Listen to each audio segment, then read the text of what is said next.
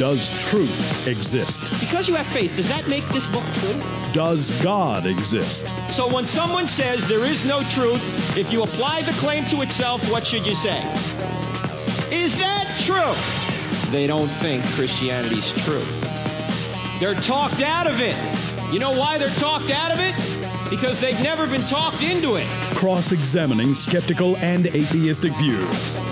Welcome to Cross Examine with Dr. Frank Turek.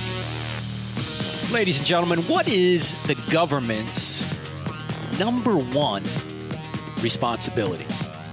Why do governments exist? What would you say it is? Think about it for a minute. Why do we need a government at all? James Madison, who wrote Federalist 51, the father of our Constitution, said if men were angels, no government would be necessary. There needs to be a government in place to protect innocent people from evil. That's the number one responsibility of government protect innocent people from evil. That's why we have the armed forces and the police forces. Because if we don't have a military force or a police force, innocent people are going to get hurt. In fact, that's why we have borders and immigration laws to protect innocent people from evil. Now, there's a controversy in our country right now regarding the border, particularly the southern border. And how should Christians think about that? I mean, let me just say, I wish all 7 billion people in the world could live in America and enjoy its freedoms and opportunities. The problem is they can't. That would be impossible. I wish everyone in the world agreed with our Constitution, but they don't. I wish there were no drugs, there were no gangs, there were no terrorists, there was no sex trafficking coming across our borders but there is. In fact, I wish borders, security, and laws were not necessary, but they are. I wish everybody could move to the United States so we could more easily get them the gospel, but they can't. They can't move here. So, given the fact that we live in a fallen world with fallen people and that this world is a dangerous place, borders are a necessary evil well, they're not really evil, but you get the idea. It would be better if we didn't have to have them, but we need them. Now, if you're for open borders, I think you're probably well intentioned, but I think you're starting from a premise that is false. And I'll get to that premise a little bit later. Because we're going to talk about this topic today, and I, I, may get to another topic a little bit later in the program. I don't know if we will. We've got plenty to cover on this issue. Uh, and, and let me say that this border mentality or no borders mentality, this open borders mentality is the same mentality driving some of the culture wars in our country. For, for example, the gender ideology in our country. They think there are no borders when it comes to sexuality or sexual behavior. And if they do have borders, they're not objective, but completely invented in the person's mind. They think there's no reason to have borders. Now, what people don't seem to realize is that borders, whether they're physical borders or moral borders, are in place for our safety. God's moral laws help us. They're not arbitrary inventions in God's mind that He puts in place to squelch our fun. They're actually put into place and they're designed to help us live life as safely and as productively as possible in this fallen and dangerous world. We need borders. I mean, just take a very practical example. You need you need borders driving down the street. If people could drive anywhere on any side of the street without any laws, none of us would get where we were going safely. In fact, you can drive down a highway at 70, 80 miles an hour. And if you stay between the white lines and stay on the road, chances are you're going to get where you're going to go safely. But when you start veering across lines, across lanes, across be- um, barriers, across borders, into oncoming traffic, you're not going to make it. Borders are there for our our safety. They're not there to squelch our fun. They're actually there to help us live life productively. And if you're of the mindset that borders aren't necessary, then I think, I'm sorry to say, you're just detached from reality. In fact, I wrote an article, a column back over the summer that I'd like to delve into a little bit here and pull from some other columns I've been reading recently on this issue. And the column I wrote is called Why Everyone Believes in Secure Borders and Why and Why America Needs Them. Why Everyone Believes in Secure Borders and Why America Needs Them. It was found on townhall.com, stream.org. It's it's found uh, at One News Now. It's also on our website, crossexamined.org. Probably the easiest easiest place to get it. Crossexamined.org. Just type in borders in the search bar there, and you'll you'll find this article. And here's what I say in this article. I say if you say you're for open borders, you're not, not completely. Why why do I say that? Do you have locks on your on your doors? How about on your car? You got a fence so the kids can play safely? Do you have passwords on your computers? Do you have bank uh, do, uh, do, do, do you have a password on your bank account? Do you protect your credit card numbers? How about your social security number? How about your medical records? Do you think curbs, guardrails, and traffic lines are a good idea? Or should people just be able to drive where and any way they want? How about security borders at the airport? Are they necessary or are they optional? The truth is, everyone believes in secure borders. In fact, life would be impossible without them. As long as human nature is what it is, bent toward evil, borders will be necessary. The only question is where am I going to draw the borders for my own security? Now, let me pause here for a second. I just revealed the false premise that I think people who are for open borders mistakenly believe is true. What's the false premise? The false premise is that people believe that other people are just or human nature is inherently good. In fact, let me put it this way modern liberals, although they're often well intentioned, go wrong because they start with wrong premises. They start with the wrong premise that people are inherently good, not with the true premise that people are inherently bent toward evil. The truth is, it's hard to be good and it's easy to be bad. Think about that. It's hard to be good, it's easy to be bad. It's, it's hard to be selfless, it's very easy to be selfish. That's why Jesus said that that we love darkness rather than light. And Paul told us to renew our minds. Romans chapter 12. Why do we need to renew our minds if we're inherently good? We wouldn't need to renew our minds. I mean, let me just do a thought experiment with you. Let's suppose the police made a blanket statement in your community, in fact, across the country. They said, tomorrow for 24 hours, there will be absolutely no law enforcement. You can do whatever you want, and we will not intervene, and you will never be prosecuted for any crime you commit tomorrow. For those 24 hours, it's a free for all. Let me ask you a question. What do you think would happen? Do you think people are going to resort to their their good nature and not do anything wrong? No, because we don't have a good nature.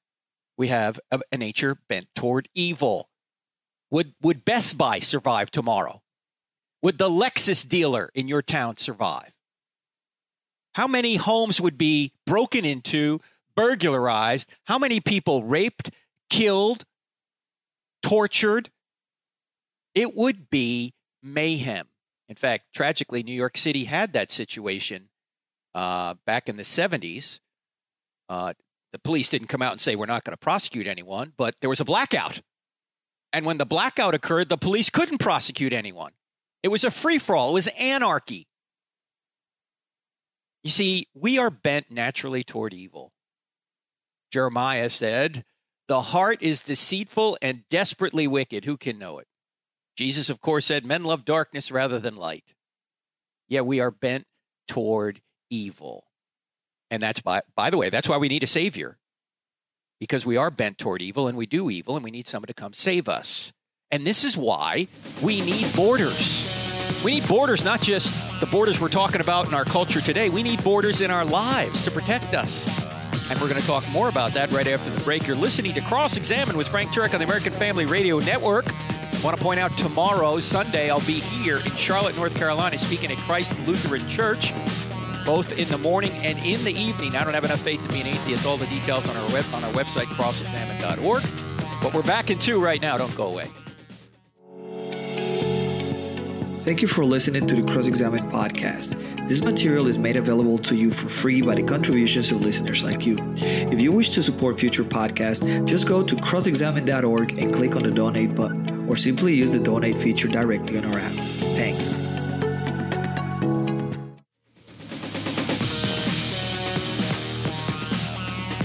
Welcome back to Cross Examine with Frank Turek on the American Family Radio Network. Our website is crossexamined.org. That's crossexamine with a D on the end of it, .org. And by the way, um, I mentioned on the last program that most of the programs we do here, most of the radio programs, what turns into the podcast, are evergreen shows. In other words, we don't talk a lot about current events or just current events, or if we are talking about current events, uh, they're events that uh, have a biblical referent or something a Christian ought to know, like today's show, we're talking about borders. And I just noticed that when you go to our iTunes page and uh, you look at our our iTunes feed there, it has about 60 or 65 shows. By the way, thank you uh, for going there and putting up a positive five star review. That really helps us move up in the rankings, which means more people will hear this podcast. So if you wouldn't mind doing that uh, again for us, if you haven't done it already, uh, go put a five star review. Uh, put the put the review on the podcast page with my picture there. Uh, the Cross Examine with Frank Turek podcast. We're trying to move that one up. Uh, and what what I did notice, however, I said there's only like 50 or 60 shows up there, past two years of shows.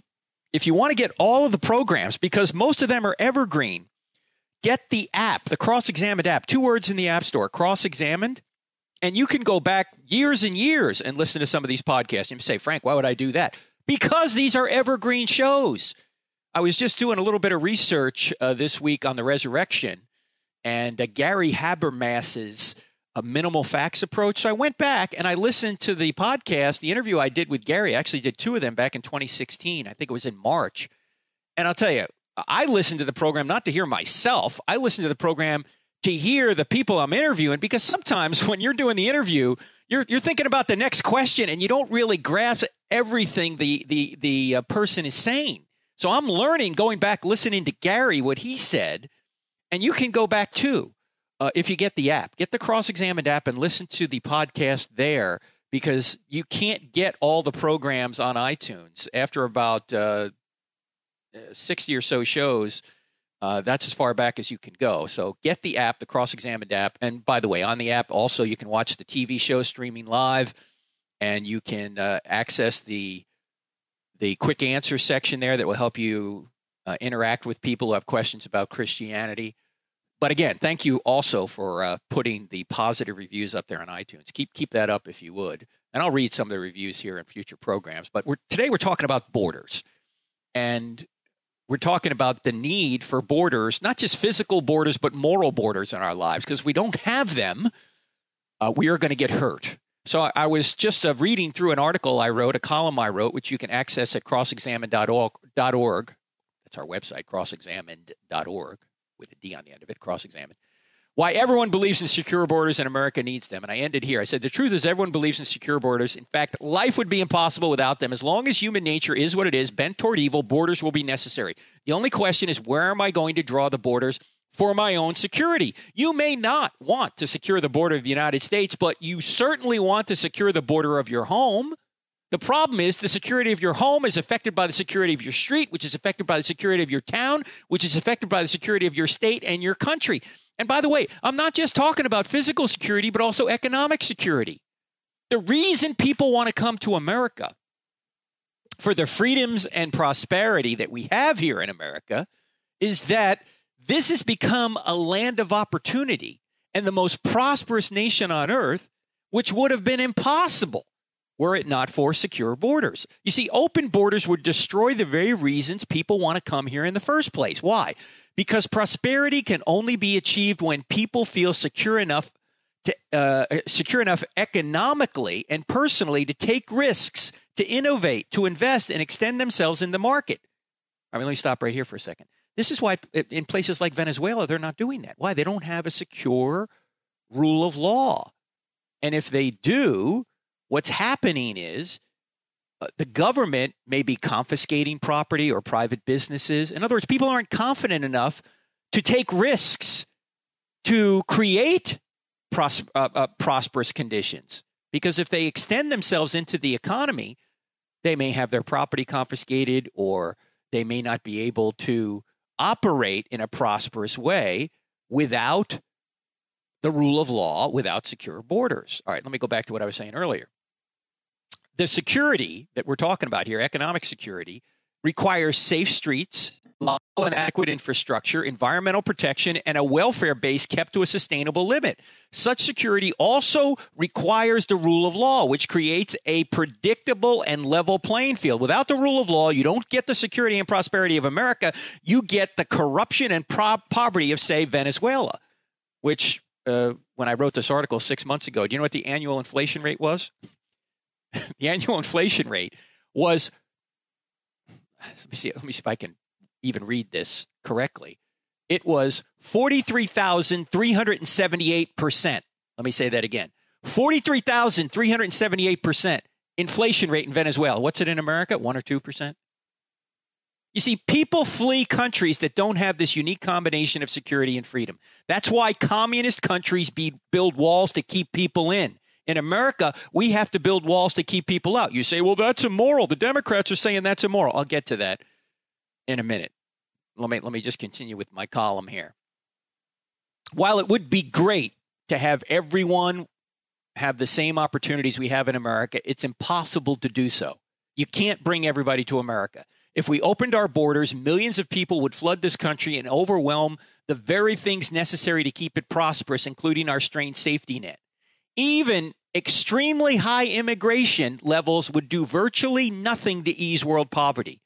And I, I put a video that you need to see embedded in this column. Again, the column is called and the pot it's it's a it's a post on our website too crossexamined.org it's called why everyone needs uh, or believes in secure borders and why america needs them not just america every country needs secure borders and this little video shows you uh, how inadequate we would be even if we opened up our borders even if we if we took as many people as possible in it would do virtually nothing to dent world poverty what is the solution to world poverty? I'm getting there. Hang on. I don't have the I don't have the complete solution, but I have an idea, and I'll get to it here in a minute.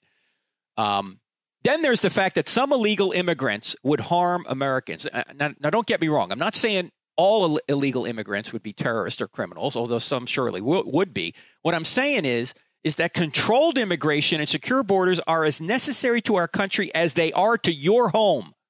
You don't just let anyone and everyone into your home. If you did, your home would be destroyed possibly by a criminal element, but most definitely by the fact that your home couldn't physically handle such a large influx of people. In a similar way, open borders would kill the golden goose that, that we call America. It would destroy the very environment which entices people to come here in the first place. So while an open borders policy may sound compassionate, it actually leads to disastrous results. That's because, like so many other utopian leftist ideas, it ignores reality and misdiagnoses human nature. What's the ignored reality or misdiagnosis of human nature? It's what I mentioned earlier.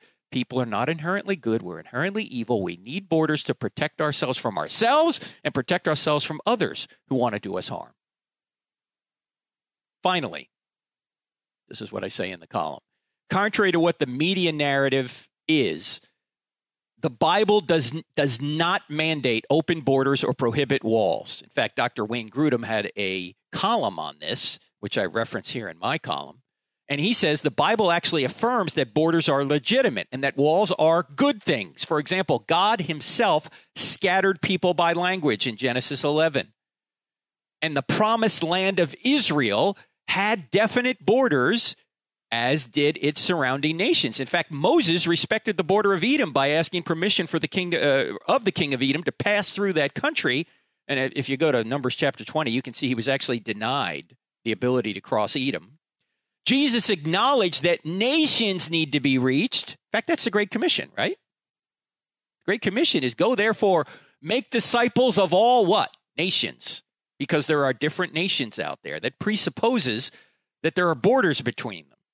And Paul declared that God intends nations to have legitimate ru- rulers. At the top of the program, when I said, What's the greatest responsibility of government. The number one responsibility is to protect innocent people e- from evil. That's what Paul says in Romans chapter 1 that that the ruler, the king doesn't bear the sword for nothing. What does he mean by that? That the government has the ability to physically prevent bad people from hurting innocent people. That's why the government exists. That's its number one role in government, or the number one responsibility of government, I should say, is to protect innocent people, innocent people from evil. And how does it do that? It sets up borders. It puts uh, armies and navies and air forces and marines in place and police in place. The armed forces protect us from bad people outside the country, and police protect us from bad people inside the country. They're necessary. And by the way, Paul even used his status as a Roman citizen to protect himself from harm. You can go to Acts chapter 22 to read that. In other words, he took the privilege that he had as a Roman citizen to prevent the Jews from killing him. He used his, his citizen status to protect himself. And of course, the scriptural commands not to steal presuppose borders and the right to private property. It would be impossible to steal something if it belonged to everyone. But the very fact that thou shalt not steal is a command presupposes that people have the right to secure borders and private property. Now, what's most remarkable about all of this, by the way, is that there will even be a border in the afterlife between heaven and hell because God can't force free creatures to love him or to love one another. Forced love is impossible. Love requires freedom, and freedom requires the security that your choices will be respected, even if it means you want an eternal border between you and God. There's a great gulf, gulf fixed, Luke says in the discussion between Lazarus and the rich man in Luke chapter 16. There's a great gulf fixed between heaven and hell. There's a border between heaven and hell. They're not only legitimate borders now, in other words, there's going to be a legitimate border in the afterlife. Now, let me just say, we're blessed to live in America, but we need to recognize that it's impossible to have everyone live here. The best way to protect, by the way, just like it would be impossible to have everyone live in Brazil or the Soviet Union or China, it's, it, it couldn't physically handle it. We need to recognize that it's impossible to have everyone live here. The best way to protect America and help people outside of our country is to control immigration at a sustainable level while, while exporting our ideas of economic and political liberty to other nations. In other words, we can't bring everyone to America, but we should try and bring America to everyone. That's the best solution to help people who are in poverty. Bring our ideas, our ideas in our Constitution, our ideas of liberty and the rule of law. Bring those things there. Help them set them up in their countries.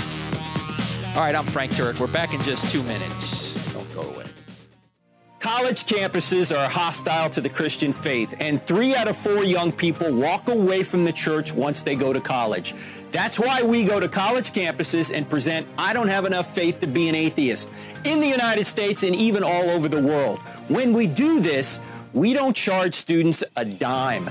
That's why we need your financial support. In fact, over the past couple of years, we've been able to grow dramatically because of your generous support.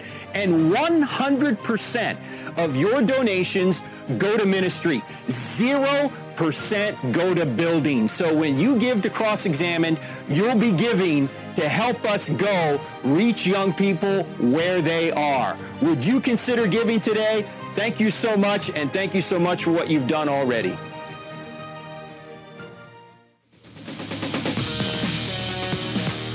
Frank Turek with you, ladies and gentlemen. By the way, last this is the last week. The deadline's coming up to sign up for the Footsteps of Paul cruise that I'm leading leading in April of this year. Go about April 20th to about May 3rd or 4th. We're going to start in Rome, and make our way all the way to Athens and Corinth through the Greek islands. We'll see a lot of biblical sites and also just beautiful Mediterranean islands.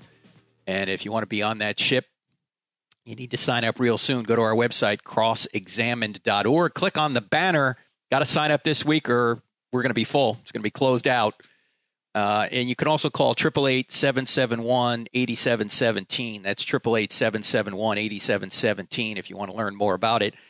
Uh, next year, um, in 2020, we're going to Israel. This year, Footsteps of Paul. Next year, Israel with Eli Shukron. Eli, I've had on the program here before, the great Jewish archaeologist. He'll be our guide uh, next year, April 2020. But this year, 2019, the beautiful Footsteps of Paul trip. So much history on this trip. I just love this trip. I love Rome and Athens and Corinth and the Med. It's just it's going to be amazing. Hope you can join us. Uh, and also want to mention a couple of weeks, I'm going to be in Westerville Church in Westerville, Ohio. In fact, it's called, let me get the, the exact date. It's Sunday, January 27th, Westerville Christian Church in Westerville, Ohio, uh, both in the morning and in the evening. And then at uh, the next night, January 28th, Ohio State University with my friend Eric Chabot, who runs the uh, Ratio Christi group there. We always have a great turnout at, at Ohio State. He does a great job. In fact, I've probably been to Ohio State four or five times and it's as you know in Columbus, Ohio, one of the biggest universities in the country. I'll be there, and it's open to everybody. 7:30 p.m. Uh, that's the 28th of January, and then a little bit later, the following week, I'll be at Winthrop University here in Rock Hill, South Carolina. Week after that, I will be at Northern Arizona University in Flagstaff. And I'll also be speaking at Flagstaff Christian Fellowship the night before. That's February 12th at Flagstaff Christian Fellowship, and then Northern Arizona University on February 13th. All that coming up. And uh, as I also mentioned, tomorrow, Sunday, um, Sunday the, what's today? Sunday the 13th, January 13th, I'll be at Christ Lutheran Church here in Charlotte. It's on Providence Road. All the details on our website, crossexamined.org. All right, let me go back now to our discussion on borders. And there's been a lot written on it, as you know, from a political perspective. And uh, as, as, you know, we don't really talk about uh, endorsing candidates on this show, but we do talk about the political issues that impact moral issues. And Michael Barone, who uh, has been a long term political uh, pundit and a long term political guru, if you will, has a column at realclearpolitics.com uh, and he says a stalemate as Trump goes factual, Democrats illogical. Now he's he's not a partisan. He's not you know Republican or Democrat really. He just tries to state what he thinks is true. And here's what he says in this column that just ran uh, a couple of days ago. He says Democrats insist vehemently that a wall, which many supported a dozen years ago, will inevitably be ineffective and must be regarded as immoral. In other words, he's saying that people like Chuck Schumer and Nancy Pelosi and uh, the, the Democrat leaders on, on Capitol Hill have been coming out against the wall, calling it immoral, when just a few years ago, we've got video of them saying we need this. And here's what Barone says He says, This argument falls or flies in the face of evidence that it, it, it, doesn't work, it's ineffective, the wall. He says, as American Enterprise Institute's Michael Rubin pointed out in 2017, Israel's wall with the West Bank, Morocco's wall with Algeria, India's wall with Bangladesh, Hungary's with Serbia, and others have reduced illegal crossings to near zero. And let me pause right here. In, in Israel, this is well known.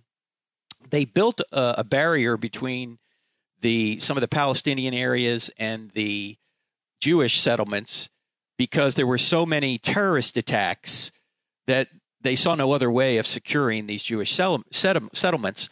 And since they built that wall back in about 2000 or so, they've basically reduced terrorist attacks to near zero because walls do work. In fact, I remember uh, when President Obama was the president, uh, he had said, well, walls don't work. And Charles Krauthammer at the time, uh, who was uh, a pundit, said, if walls don't work or fences don't work, why is there one around the White House? yes, indeed. President Obama just built a wall around the house he bought in in uh, D.C. Why? Because he needs one. He could be in danger if he doesn't have one. Walls work for a reason. By the way, there, there are walls in prisons. Do they work? Yeah, I guess they do. anyway, back to the article that Barone uh, has written. This year, Rubin reports that France, Iraq, Lithuania, Estonia, and Norway are putting up walls. It is simply counterfactual to suggest that walls won't work. A willful subordination of facts to the politics of the day, he writes. Then Barone goes on to say that some of the Democrats are calling the wall immoral because it's racist. I guess you just pull out the race card and you win, right? Just say something's racist. Well, you can't be for it then. Is it really racist? And here's what Barone says To say that it is impermissible or racist to distinguish between American citizens and others is to make a case for open borders. He says, even in the days of Ellis Island, health restrictions blocked some because would be immigrants and deterred uh, perhaps millions of others. So, for health reasons, we used to keep people out. Was that racist? No. And he said Trump made the argument more gracefully, pointing out that uh, uh, President Trump did a uh, a White House uh, Oval Office briefing on the networks the other night. He said, uh, pointing out that wealthy politicians build walls, i.e., Obama, fences and gates around their property, not, quote, because they hate people on the outside, but because they love the people on the inside, unquote. That's a good way of putting it. When you put a wall around your house, it's not because, or you put a lock on your door, it's not necessarily because you hate people outside. It's because you love the people inside. and You're trying to protect them. A backyard fence is not a prison wall. That's from Michael Barone. Now, for a more partisan perspective, my friend David Limbaugh, who wrote the uh, foreword for I don't have enough faith to be an atheist, uh, he hold back at all. He's a partisan, uh, in his own words, Republican. Doesn't mean what he says is true or false. I'm just saying here's what he said in his column this week. He said, Don't think for a second that Democrats oppose a wall because it wouldn't work.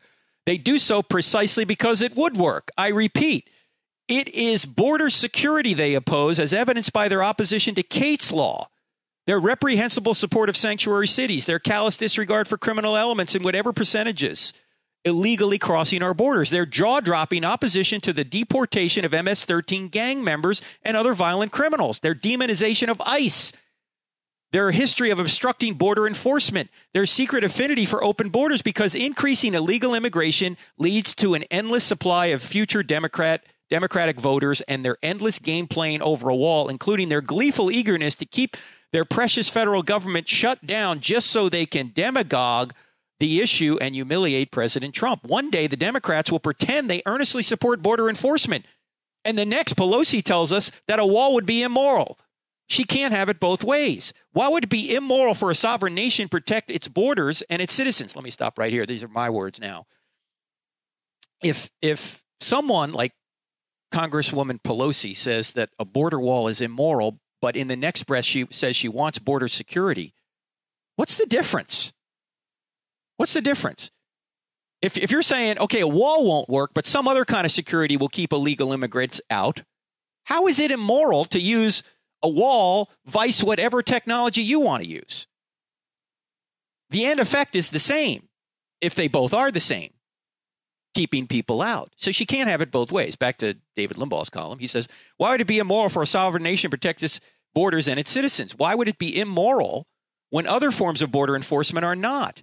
It was immoral, or she said he says, was it immoral when she virtually and all other Democratic Party leaders gave impassioned speeches in recent years stressing the importance or the imperative of border security and preventing illegal immigration, it's time the Democrats were forced to justify their indefensible position on the wall. It's heartbreaking that we've arrived at a point in our history when one of the nation's two primary political parties is bearish on national security or national sovereignty and the rule of law, unquote. That's from David Limbaugh. You can read his, his column. If you just Google David Limbaugh, you'll find it. Now, this is really tragic when you think about it that there's an entire political party, and I think Limbaugh's right about this, If there seems to be anyway, an entire political party who does not want to carry out the number one priority that they have, and that is to protect innocent people from evil. They don't want to do that. Now, if you're going to argue that you do want to do that, give me the reasons why you don't want a wall or you don't want border security or, or, or don't equivocate, equivocate between border security and a wall. If, if you've got a better idea to keep illegal immigrants out, tell us what it is. And I say illegal immigrants. Legal immigrants we want. Again, let me go back to the top of this program. I wish everybody come to, can come to America. But given the reality of reality, it can't happen. There's no way we can protect innocent people from evil if we don't vet people coming into our country. It, it, it, you, you have to vet them. You have to have you have to have a way of vetting people, and that means they can only come in at certain points where you can vet them. Now we've got sex trafficking coming over the border. We may have terrorists coming over the border. Not to say, you know, everybody coming over the border is like this. I'm not saying that, but I'm saying it's without question that this is happening. We've got certainly drugs coming over the border, and these people don't want to stop this? Give me your case as to why we should not stop this. It needs to be stopped. The question is how. Now, let me be honest with you. When it comes to demeanor, Trump gets a D. When it comes to policy, I think Trump gets an A. We need, like every country needs, secure borders. And by the way, some of the Democrats are claiming, "Oh, this is a this is a, a financial issue." oh, please. Let me say this: neither party cares about spending money. That's all they're doing. Both Republicans or Democrats are sending money like drunken sailors, and that's an insult. It's insult to drunken sailors, by the way. There's been no fiscal responsibility from the Republicans or the Democrats. It's not a money issue. They'll spend money on trying to figure out why Eskimos try and commit adultery. You know, they have these studies, these crazy studies that the government shouldn't be involved in. They're spending money on that, but they won't spend money on their number one responsibility as a government. That's why the, these people shouldn't be in government. If you're not going to carry out your number one duty, then find another job. All right, I'm Frank Turek. You're listening to Cross Examined with Frank Turek on the American Family Radio Network. Our website is crossexamined.org. A lot more right after the break. Don't go away. We're back in just two. If you find value in the content of this podcast, don't forget to follow us on Facebook, Twitter, and Instagram, where you can find more. Just type Cross Examined or Frank Turek on the search bar. Also, visit our website where we add new videos, articles, and free resources daily.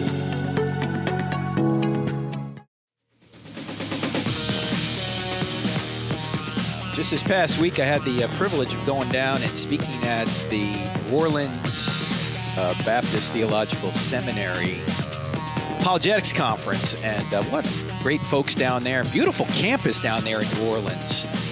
I didn't realize, but that seminary, that school has been there for about 100 years, and they've just got a little oasis out there uh, in New Orleans uh, that is just beautiful brick buildings and I mean it's a it's a little piece of of uh, tranquility there in a busy city. Uh, and uh, Bob Stewart, the one of the professors down there invited me down, and I was down there with uh, several other apologists, including Gary Habermas and Richard Howe, folks we've had on this program before, and it was just a great time. Their their their apologetics conference, ladies and gentlemen, it's five days long. It's the whole week. I happened to be there speaking on Wednesday and Thursday, and I did. Uh, I don't have enough faith to be an atheist. Uh, part one and two, and I also did uh, stealing from God: Why atheists need God to make their case, and uh, a presentation called uh, who is God? Look to the heavens. And uh, it was just great being down there with all those folks. So if you're down there in the New Orleans area, you may want to look into that particular uh, apologetics conference. It comes every January, early in the month. And there are people came from all over Oklahoma, Texas. They drove over Mississippi. They drove all in, in for that and even brought schools came to this thing. Churches came to it. So it was really well done. Uh, in any event, uh, let's go back now to talking about a little bit about borders, but then I want to go back to uh, a new topic or start a new topic in this final segment. Uh, again, I want, if you haven't heard the whole podcast, if you're just tuning in now, the whole radio program, you got to go back and listen to the entire podcast because we were talking about border security. And the column I wrote is why everyone believes in secure borders and why America needs them. All the politicians up there saying we don't need walls, we don't need borders they have walls around their house or a fence around their house. They certainly have security in the Capitol. They certainly know that borders are necessary because there is a bent in human nature toward evil, and we need borders. Enough said.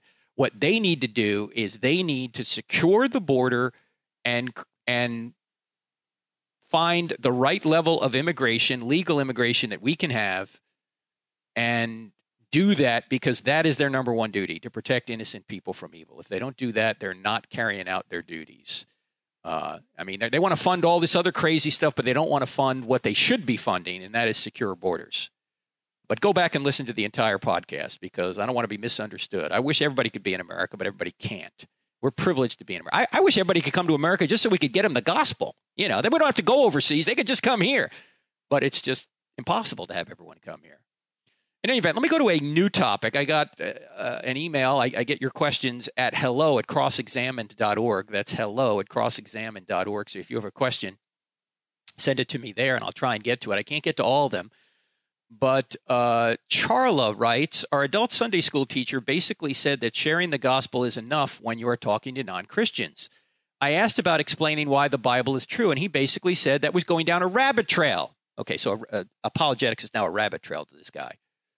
Uh, she said, also, the lesson said the Holy Spirit gives wisdom to believers.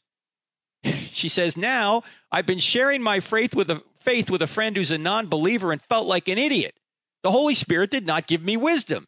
Now, partly because of what I've been reading and listening to apologetics podcasts to help me. That's not a complete sentence, but anyway. Uh, okay, she says, and now this lesson says you don't need to do that. So she, basically, she's saying, I've been listening to this podcast and others to try and help me. But the lesson that's being taught in her church says you don't need apologetics. You don't need to do that. You just share the gospel and not worry about what questions they raise. And she, she asks, How can that be effective? I agree. Some people may accept just based on the gospel, but others have so many questions. Aren't we know how, aren't we to know how to answer at least some of these questions? And then she gives me an excerpt from the lesson. Let me read this excerpt from the lesson, okay, just so you can see. This is a lesson. I don't even know what, what, who, who's the author. She doesn't say. Um, let me see. Right here. Uh, okay. I don't know who. I don't know who's written this lesson, but, but here's the relevant part of the lesson that says, "I don't worry about apologetics." Here's here's what it says: The Holy Spirit gives wisdom to believers. That's the header. When you dialogue with people about the gospel, puzzling questions and difficult issues can arise. Some Christian, uh, Christians avoid these, quest- these discussions because they are afraid and won't have all the answers. Relax, you won't. The Holy Spirit illuminates us, helping us respond in situations for which little preparation is possible. It's impossible to read enough books, memorize enough answers, or research enough issues to thoroughly to be thoroughly versed on every possible objection. And trusting the Holy Spirit to help you know what to say in the moment. Trust the Spirit for discernment about a person's genuine needs, underlying concerns, and past experiences, prompting their questions or motivating their resistance. No person has ever been argued or debated into the kingdom of God. All right, let me stop right there. How do you know that? I was. I mean, I, I, I had questions and I researched them and realized that Christianity was true and then became a Christian. Don't tell Lee Strobel that what didn't happen with him or J. Warner Wallace or Josh McDowell, they all came to faith. We all came to faith because we looked at evidence and arguments. Now, it's true, that doesn't happen without the Holy Spirit being involved, but it's not all the Holy Spirit. You have a role too. This person goes on to say, this lesson goes on to say, don't stress about being able to win arguments or convince skeptics about the gospel. Focus your energy on maintaining a loving attitude. Well, you have to do that. We get that making a clear gospel presentation and trusting the Spirit for wisdom to handle issues as they arise. The Holy Spirit works through willing Christians. He gives you power and authority and wisdom. The pressing question then is how do you intensify your experience with the Spirit's power? It sounds so spiritual, doesn't it? There are no verses given here. That's just said. This is what the Holy Spirit does. Does God give you wisdom? Yes, He does. But does that mean that you don't have to learn anything ever? I mean, think about this. If the Holy Spirit does everything, then why is this Bible study lesson necessary? The very person writing this, this uh, Bible study is telling you something that apparently the Holy Spirit won't tell you. That all you need is the Holy Spirit. Well, if the Holy Spirit's supposed to give you all the answers, why doesn't the Holy Spirit give you this lesson? And why didn't the Holy Spirit teach you the contents of this study so that the study, which says all you need is the Holy Spirit? You see the self defeating nature of this? In fact, if the Holy Spirit does it all, why do we even need a Bible? Hmm. The Holy Spirit's just going to tell you everything to say. Don't even bother studying the Bible. You don't even need the Bible. Holy Spirit does everything. You just pray, it happens. That's not the we know that's not the way it works. I'm not saying there's no role for the Holy Spirit, don't get me wrong. What I am saying is the Holy Spirit doesn't do everything. You have to study to show yourself to prove. We are commanded always to have reasons for the hope that we have. Does that mean we're going to know all the answers? No. But we should study our study enough to know the main questions that people are going to have. And if you don't know the answer to a question, tell somebody I'll get back to you. And if the Holy Spirit does all the work, why does God tell us to love him with all our mind? The greatest commandment, Matthew 22, 37. Why does Paul tell us to destroy arguments, 2 Corinthians 10, 5? Oh, no, the Holy Spirit destroys the arguments. No, you're supposed to do that with the Holy Spirit's help. But that doesn't mean you don't do anything. Why is the writer of this study giving us reasons not to use reasons? I, I love it when people come out against apologetics and they give us reasons don't, to not use reasons. Can, can you see the self defeating nature of this? I think it's also, it not only makes the person sound more spiritual, that's why they love to do it, it takes them off the hook. It's lazy. I don't need to study anything. I got it. No problem. The Holy Spirit will handle it. I don't have to do anything. I mean, why is this guy giving arguments we shouldn't use arguments? And why does Paul tell us to renew our minds if the Holy Spirit does everything? We have to renew our minds precisely because, as, we as I talked about earlier in the program, our minds are bent toward evil. And we don't know everything. We need to study. God gives us a responsibility. So, this idea that the Holy Spirit does everything is not scriptural, and it would be self defeating anyway. And so don't buy into this, what comes across as super spiritual advice when it's really ignoring what the scripture says, ignoring what common sense says, and it makes you less able to actually go out there and achieve the Great Commission. You've got to have some responsibility for not only knowing what the Bible says, but why the Bible is true. Now, maybe you could get away with this 60, 70 years ago when you could just open the Bible in America and people would go, Oh, the Bible. Yeah, what does it say? Now people call you names when you open the Bible. You got to give them reasons why Christianity's true. And in fact, the Bible, in many people's uh, opinion, is so tainted that if you were to open the Bible, they would shut their minds immediately. That's why you might want to, instead of saying the Bible says, you may want to say, an eyewitness to the resurrection said, Paul said, who used to be Saul, a persecutor of the church, James, who was an unbeliever prior to witnessing his own brother rising from the dead. He died as a martyr, as a pastor in the church in Jerusalem. Peter, who denied the Lord three times, ultimately went to his death for saying he had risen from the dead. Maybe you just want to affirm the resurrection. And then after the person becomes a Christian, then you can talk more about the rest of the Bible. Because, look, the apostles never tried to get non Jews to believe that the Old Testament was the inerrant word of God. They tried to get non Jews to believe that the resurrection occurred by giving them evidence. Once they became Christians, then they went and said, okay, here are the reasons why the scriptures are inerrant. But you don't start with inerrancy. Inerrancy and the Bible is a conclusion, it's not a premise. You start with the evidence, and then you work your way to the Bible, to inerrancy, to inspiration. All right, friends, I'm Frank Turek. Great being with you. Don't forget, I'm in Charlotte this week. In a couple of weeks, I'll be at Ohio State and Westerville Church. Check the website, crossexamined.org, for that. Great being with you. See you next week. God bless. We hope you got a lot of value out of this episode. If you think our podcast needs to reach more people, here's what you can do to help. Go to iTunes and type Cross Examined Official Podcast, four words in the search bar, and leave us a five star rating. It'll take you less than five seconds. And if you have a few more seconds to spare, leave us a positive review. The best reviews will be featured on future episodes. You can also listen on Spotify, Stitcher, and Google Play. God bless.